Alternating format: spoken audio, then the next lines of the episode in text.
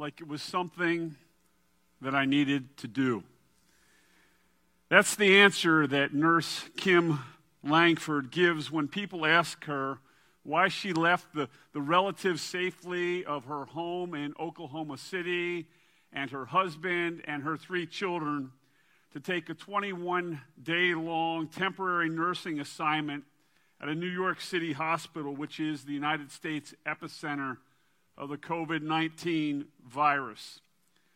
Since March, tw- since March 29th, Kim has been on the front lines working 14 hours a day, seven days a week, caring for more than 10 patients at a time on the COVID 19 floor of the Harlem Hospital Center. She works on her own without any assistance uh, from a nursing aide or a technician. She does everything from changing soiled bed linens to administering medicine to covering the bodies of those who do not survive this disease.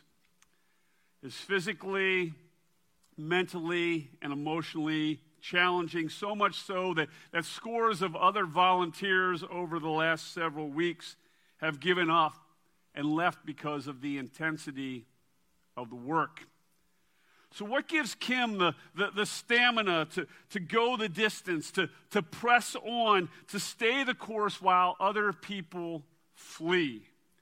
Her husband, Ben, who is the director of the Center for Global Missions at Oklahoma uh, Christian University, believes that his wife has been gifted by God to do this. You see, Kim is, is more than just a nurse.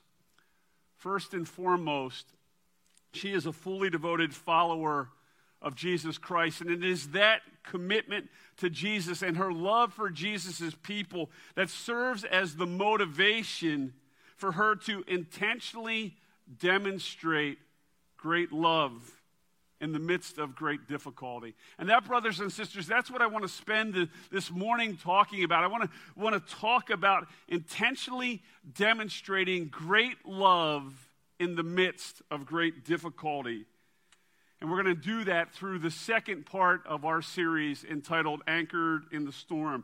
If you have a Bible with you, I'd encourage you to open it up to, to 1 Thessalonians chapter 1. We're going to uh, read together verses 2 through 10 1 Thessalonians chapter 1, verses 2 to 10. If you were able to stand, would you please do so? We give thanks to God always for all of you, constantly mentioning you in our prayers, remembering before God our Father your work of faith and labor of love and steadfastness of hope in our Lord Jesus Christ. For we know, brothers, loved by God, that He has chosen you, because our gospel came to you not only in word, but also in power and in the Holy Spirit, and with full conviction. You know what kind of men we proved to be among you for your sake. And you became imitators of us and of the Lord, for you received the word in much affliction with the joy of the Holy Spirit so that you became an example to all the believers in Macedonia and Achaia. For not only has the word of the Lord sounded forth for you from you in Macedonia and Achaia, but your faith in God has gone forth everywhere, so that we need not say anything. For they themselves report concerning us the kind of reception we had among you, and how you turned to God from idols to serve the living and true God and to wait for his Son from heaven, whom he raised from the dead, Jesus who delivers us from the wrath to come. This is the word of God. You may be seated.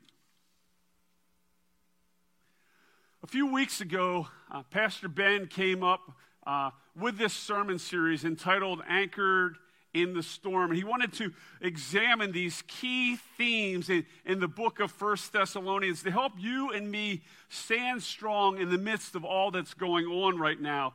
And those uh, three themes that Pastor Ben uh, discovered or, or found uh, are, are right there in verses 2 and 3. We give thanks to God always for all of you, constantly mentioning you in our prayers, remembering before our God and Father your work of faith and labor of love and steadfastness of hope in our Lord Jesus Christ.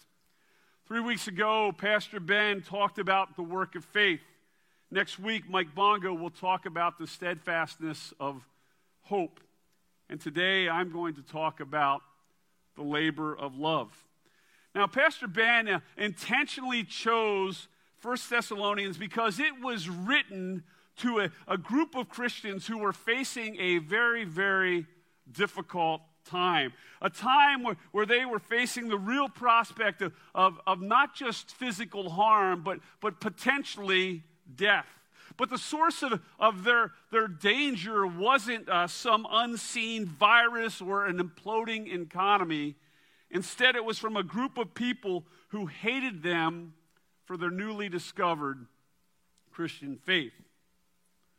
Let me explain by giving you a brief history of what was going on in that time from Acts chapter 17. Acts chapter 17, starting in verse 1. Now, when they had passed through Amphipolis, oh man, this drives me crazy, these words. Amphipolis and Apollonia, they came to Thessalonica, where there was a synagogue of the Jews. And Paul went in, as was his custom, and on three Sabbath days he reasoned with them from the Scriptures, explaining and proving that it was necessary for the Christ to suffer and rise from the dead, and saying, This Jesus, whom I proclaim to you, is the Christ. And some of them were persuaded and joined Paul and Silas, as did a great many of the devout Greeks and not a few of the leading women. But the Jews were jealous, and taking some wicked men from the ra- of the rabble, they formed a mob, set the city in an uproar, and attacked the house of Jason, seeking to bring them out to the crowd. And when they could not find them, they dragged Jason and some of his brothers before the city authorities, shouting, These men have turned the whole world upside down and have come here also. And Jason has received them. And they are all acting against the decrees of Caesar, saying there is another king, Jesus. And the people and the city authorities were disturbed when they heard these things. And when they had taken money as security from Jason and the rest, they let them go. The brothers immediately sent Paul and Silas away by night to Berea. And when they arrived, they went into the Jewish synagogue.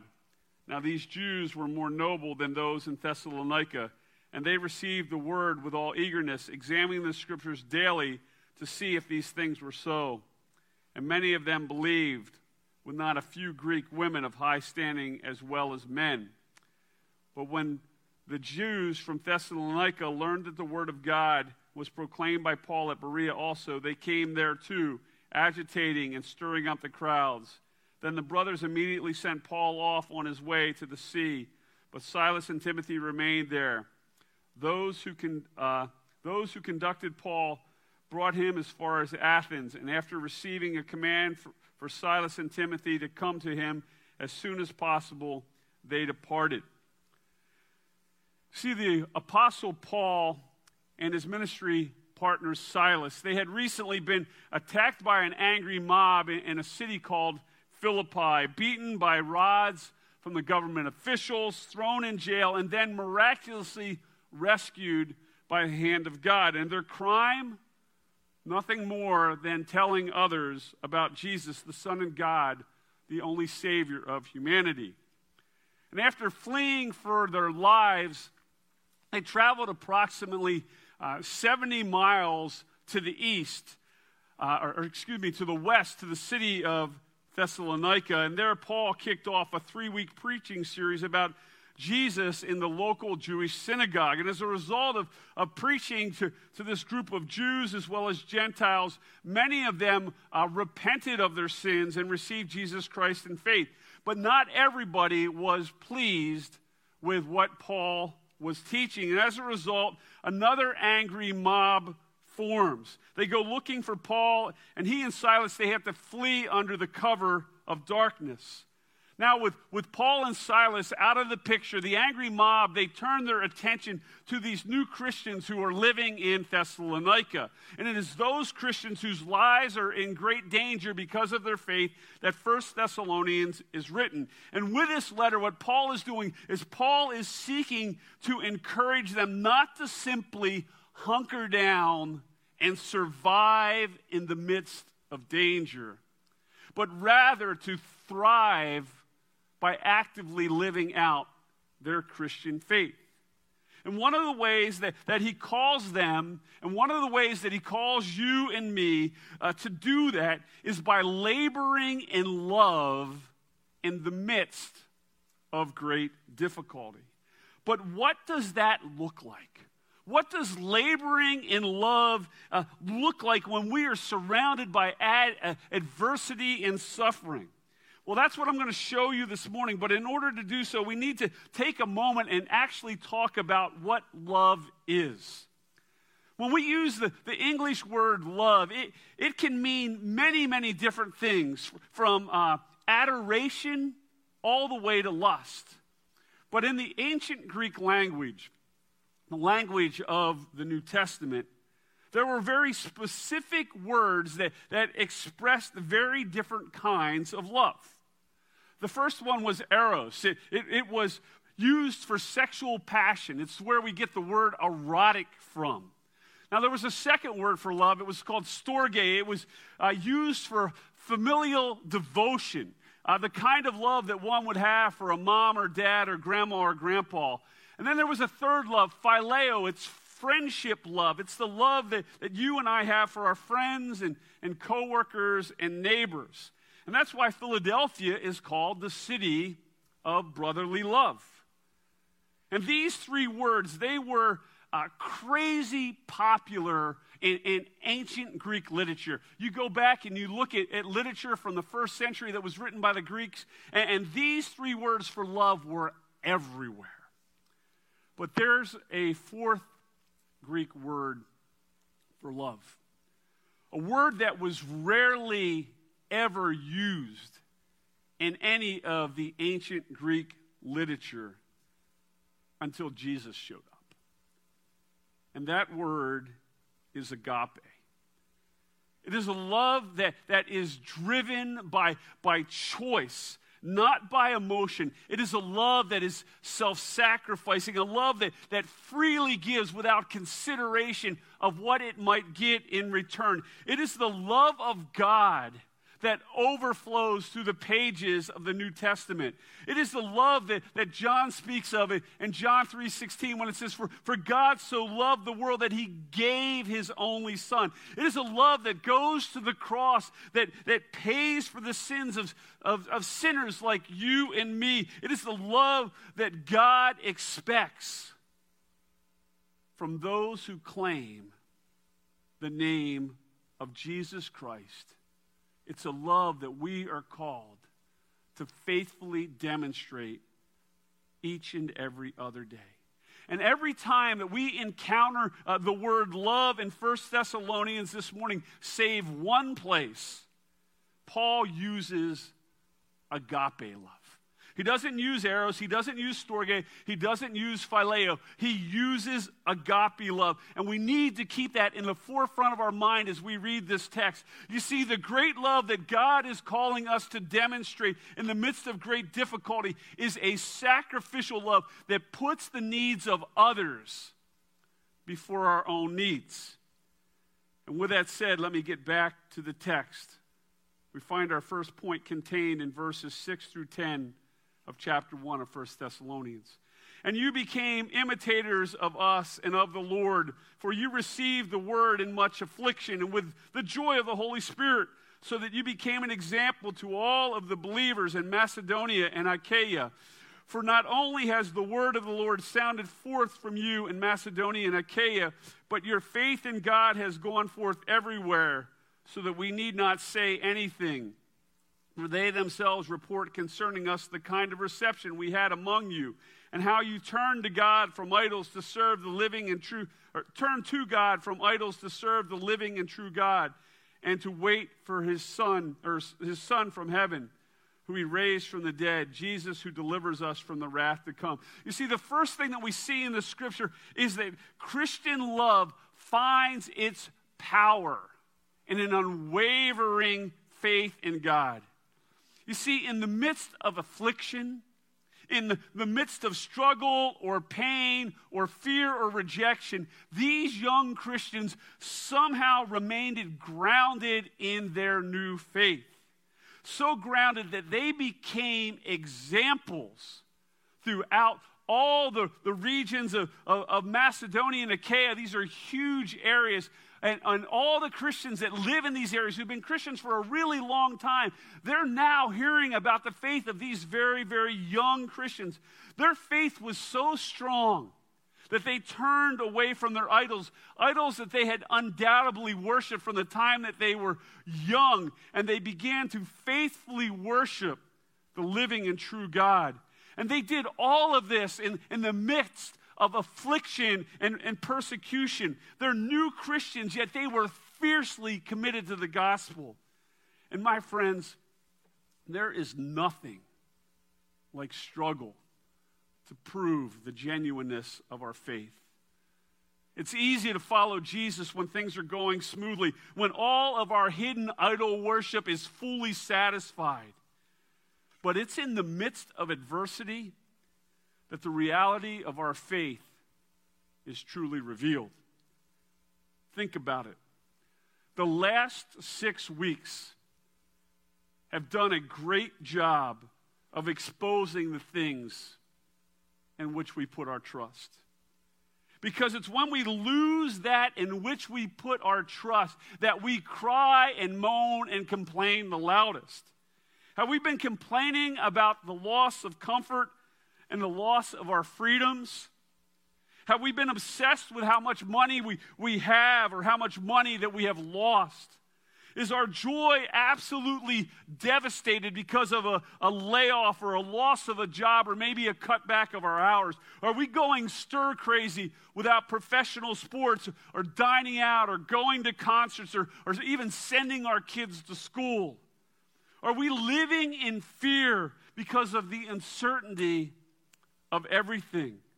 Is protecting our health the only thing that we can possibly think of regardless of what it may be, that which consumes our thoughts, especially in times of difficulty, is ultimately that in which we place our faith. Psalm 16 speaks to this. The sorrow of those who run after another God shall multiply. You see, when we place our trust in anything other than Jesus, when we pursue something other than the gospel, our sorrows will always multiply. And some of us are finding out the hard way right now that we have placed our trust in things other than Jesus.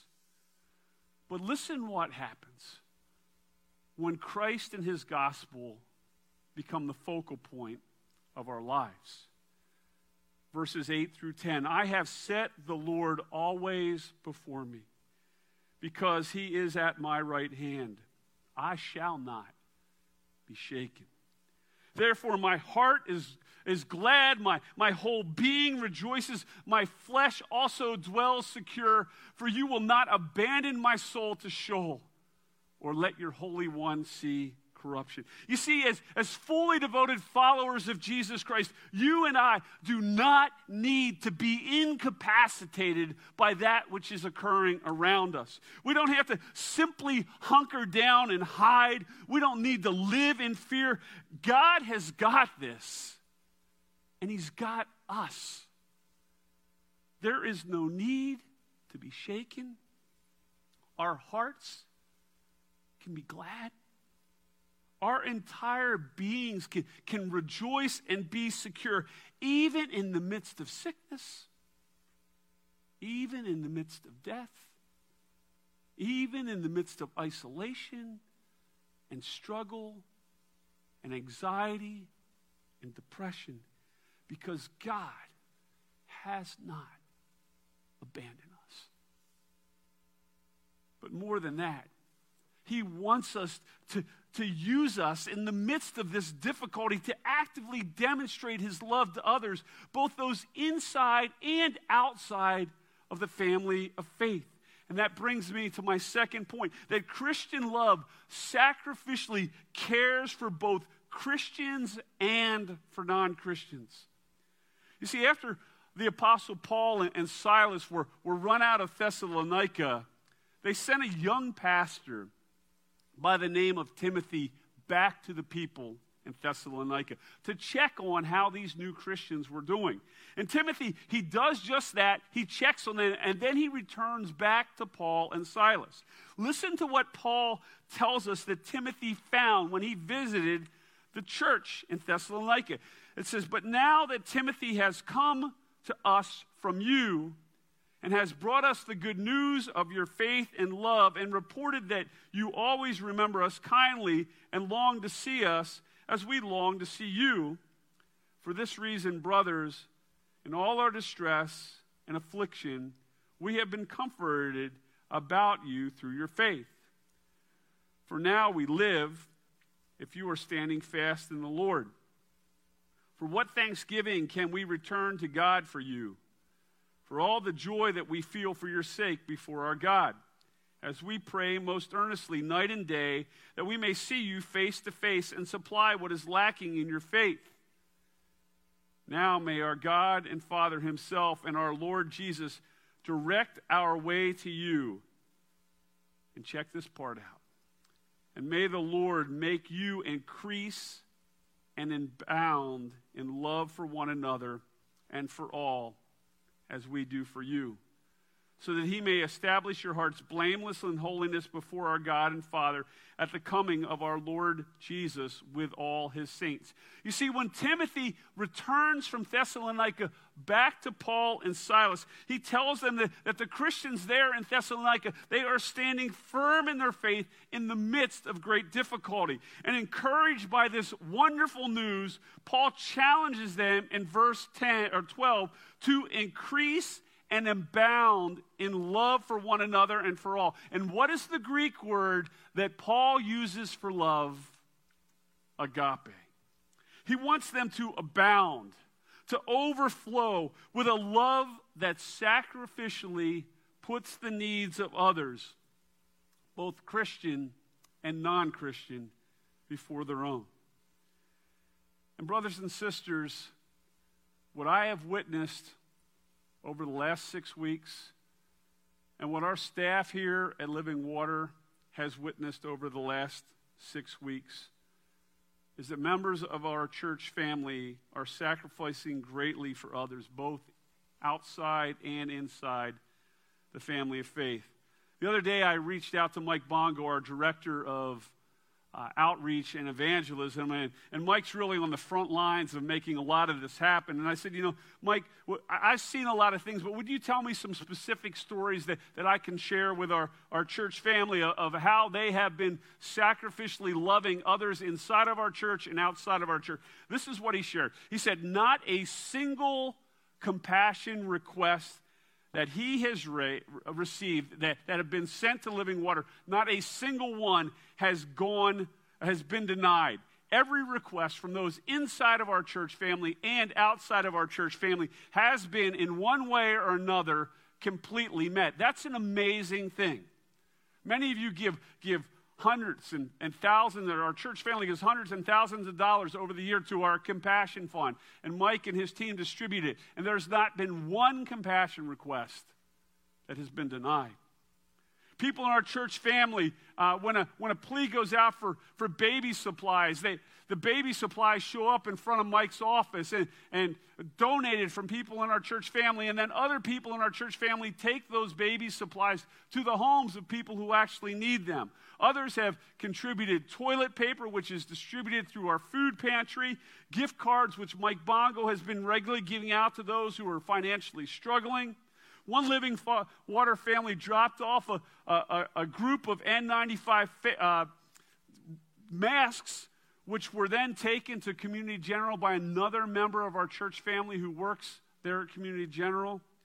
Just the other day, an elderly woman who, who lives in, in the surrounding neighborhoods just showed up at, at Living Water's door.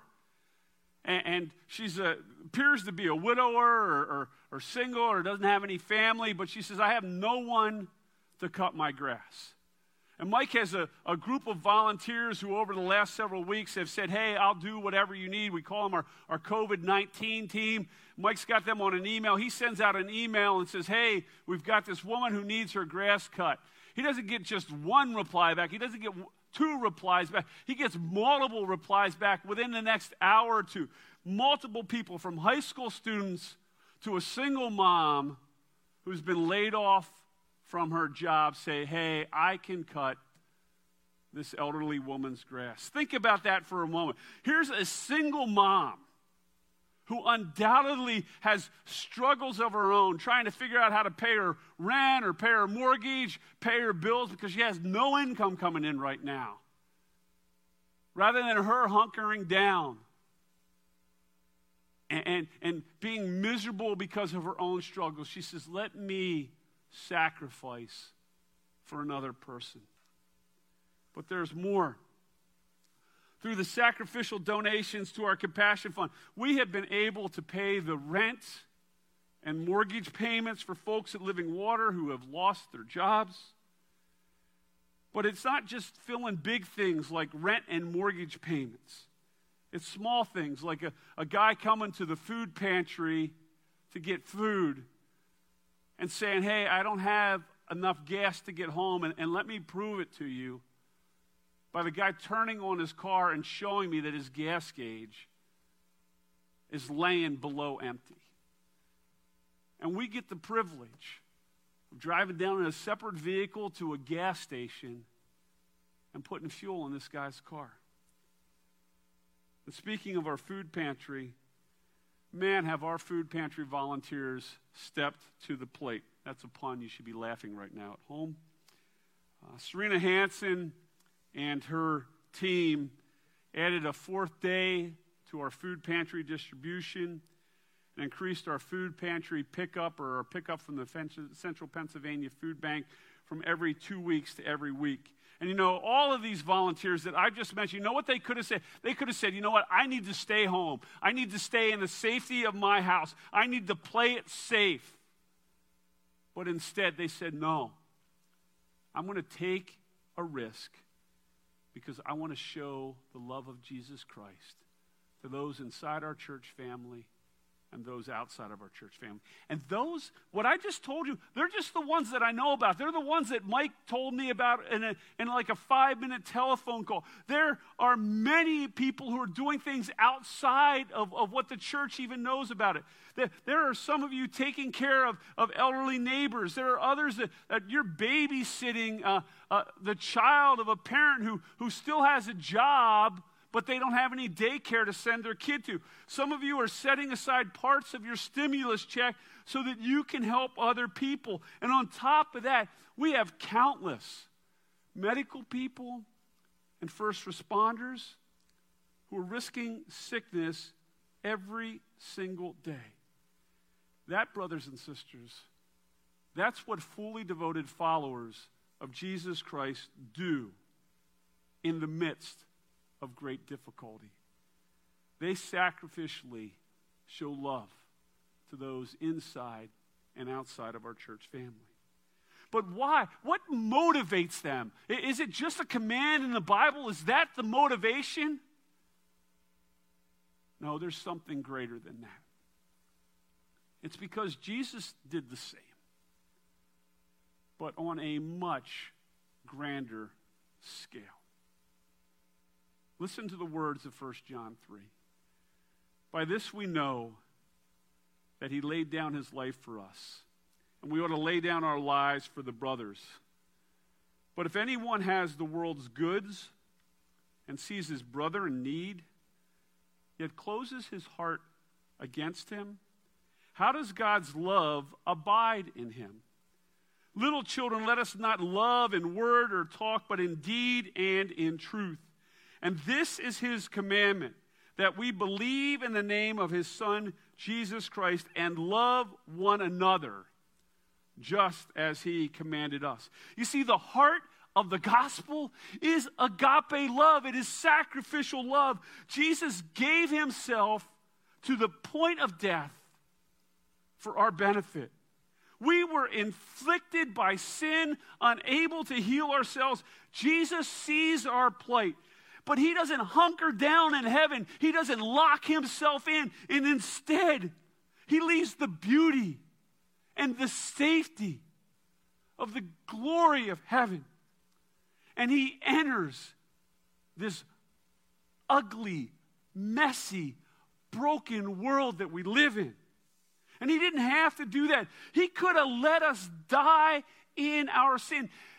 He owes us absolutely nothing. We don't deserve salvation. But Jesus sees our plight. He enters our world. And through his death and resurrection, he secures our forgiveness. When we couldn't do it ourselves, God does it for us. And we are called to do the same for others. You see, being a Christian isn't just about what we say with our mouths and believe in our hearts, it's also about what we do with our lives. And that brings me to my final point about laboring in love. Look at verses 9 through 12 of 1 Thessalonians chapter 4. It says, Now concerning brotherly love, you can guess what part of love that is phileo. You have no need for anyone to write you, for you yourselves have been taught by God to love one another. Now that's agape right there. For that indeed is what you are doing to all the brothers throughout Macedonia.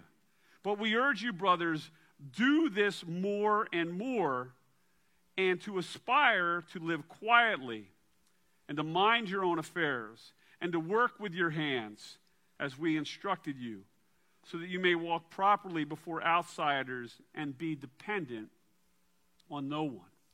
You see, my final point is this that Christian love quietly and intentionally provides for its own needs.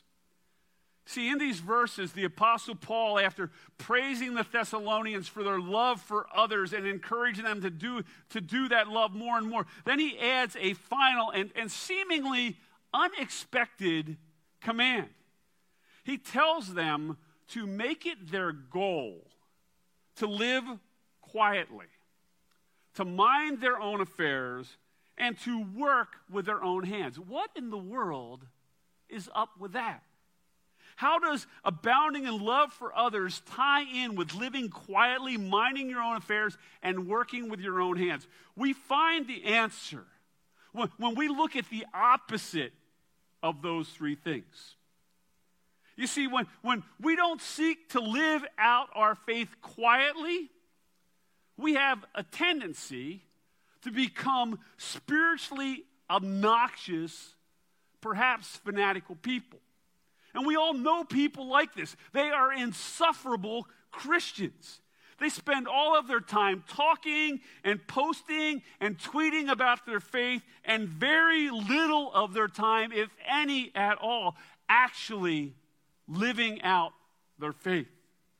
They don't hesitate to, to put down others for, for what they believe or what they don't believe. It's, it's all about what they're against, not about what they're for.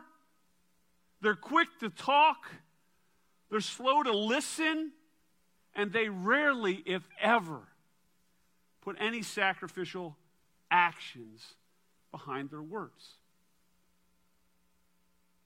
And when we don't mind our own affairs, we become busybodies concerned more about what other people are, are doing or aren't doing uh, rather than focusing on what we're actually doing. And as a result, we're, we're quick to, to point out the sin and failure of our neighbor, and we're very slow to examine our own sin and failure.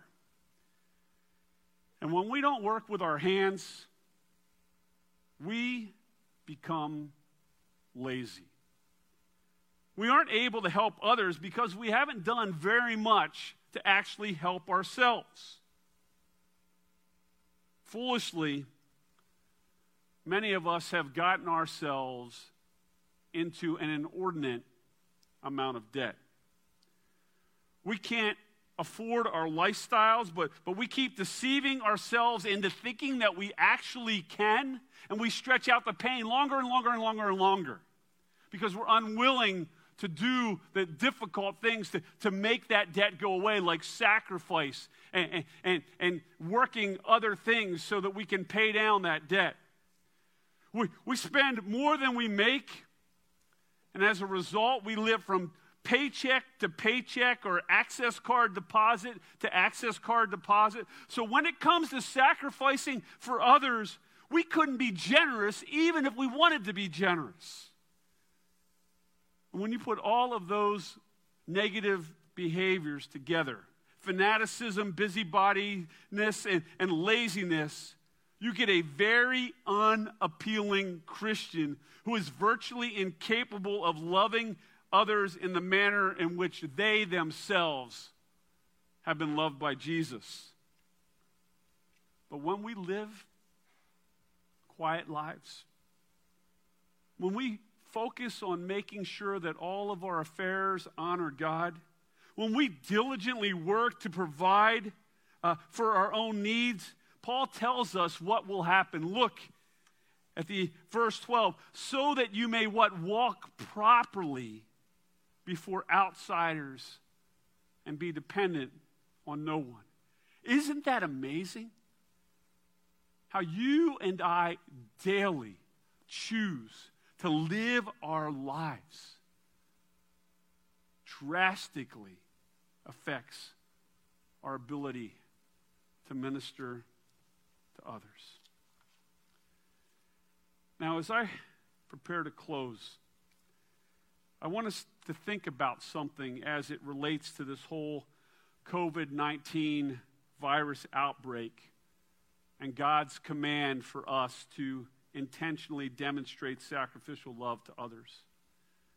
You know, one of the things that, that greatly frustrates me is the unbelievable division that is occurring here in America and has been occurring for many, many years. It's, it's uh, inescapable. The, the hatred and the disunity that has infected our country is so incredibly tragic. And, and you would think that a worldwide health crisis would cause people to come together. But sadly, it hasn't. People are seeking to place blame. Everyone is posturing for power. Everyone is pushing their own agenda. And, brothers and sisters, those of us who love Jesus, we need to be very careful that we don't fall into that trap. We need to look beyond the headlines. We need to look past the talking heads. We need to look beyond the press conferences and the tweets and the posts and the blogs and the memes. And remember God's command in Galatians 6 so then, as we have an opportunity, let us do good to everyone, especially to those who are of the household of faith. Brothers and sisters, this is our opportunity. This is the time for Christians to be a bright light in the midst of overwhelming darkness because this virus it is not a respecter of persons. It doesn't care if you're a Democrat, a Republican, or a Libertarian. It could care less whether you're rich or poor or middle class. It doesn't care whether you're black, white, lay, Asian, Latino. It simply doesn't care. It could care less about your age or your education. It doesn't care about your religion, your sexuality, or the neighborhood that you live in. COVID 19 is an equal opportunity infector and it is an equal opportunity killer. And the same is true about the response to the virus and the fallout from that response. Because that too is not a respecter of persons. All of us have been affected by this in one capacity or another. People have lost jobs. We've had our hours cut. We've been forced to work at home. Businesses are being destroyed. Retirements have been wrecked. People have lost family members. They can't even say goodbye to them in the hospital. They can't even have a decent funeral. Students are missing out on their education. Weddings have been postponed or radically altered and the things that bring joy into people's lives have been put on hold. Everybody is struggling.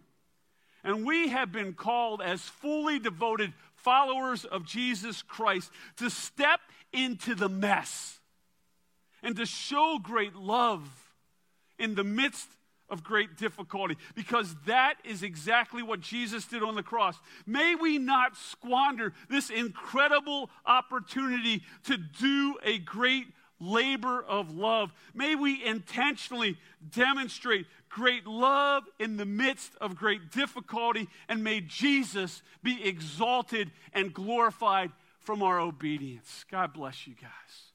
Brothers and sisters, we have a great call from our Savior to go and to love others like Christ has loved us. I pray that we as a church family, that we would make it our first priority to bring glory to Jesus by sacrifice, sacrificially loving others. In a moment, I'm going to, uh, to bless you, but I want to remind you of a couple quick things. First of all, uh, at 11 o'clock, our student ministry is uh, going to do a, a Zoom teaching uh, for all of the students in, in our uh, middle school and our high school, it'll begin at 11 o'clock. Pastor James and Harry have uh, sent out the appropriate information for your students to be able to get online, so we're excited about that. Uh, secondly, uh, we're going to probably do it around uh, we'll do it around 10:20 since we're getting wrapped up here right now. But we have started this opportunity since we can't get together on a a regular basis here. We're doing something that we're calling After Word, W O R D, uh, which gives you an opportunity to uh, interface uh, with myself. Uh, Mike Bongo is going to be on the Zoom call uh, to talk a little bit about the sermon, to ask questions, to, to share uh, insights. it's basically going to be kind of a, a, a free reeling kind of thing. we did this the other evening, shared my testimony uh, on Saturday, Sunday night, and uh, we had a really good time. Had about 100 different families in that Zoom meeting. And so uh, the way that you uh, get out to that is you visit uh, livingwatercc.com slash afterword. That's what you put in your browser. Uh, emails have been sent to your home. You can click on the link in the email. Uh, text messages have gone out. You should be able to click on the text message also. Uh, but if you put those words, livingwatercc.com slash afterword, in your browser. That'll take you to a page where at the very bottom is a, a Zoom link that will actually put you into the Zoom meeting. And uh, we're doing that to try to control the whole uh, Zoom bombing thing that's going on. So, hey, we love you guys so much. As I was reading that in uh, that passage out of First Thessalonians, and could see how how much Paul wanted to be with the people in Thessalonica. Guys and ladies, I got to tell you, we want to be with you so much. Uh, and I know that you want to be with us. And so continue to pray, uh, continue to live out your faith. And uh, let me pray for us now, and uh, we'll see hopefully a lot of people at 1020 online. Uh, precious Heavenly Father, thank you for this time that we could worship you. And uh, Lord, in the midst of uh, this great struggle, I pray that you would be glorified. Lord, that you would use us in powerful ways to demonstrate your love to others.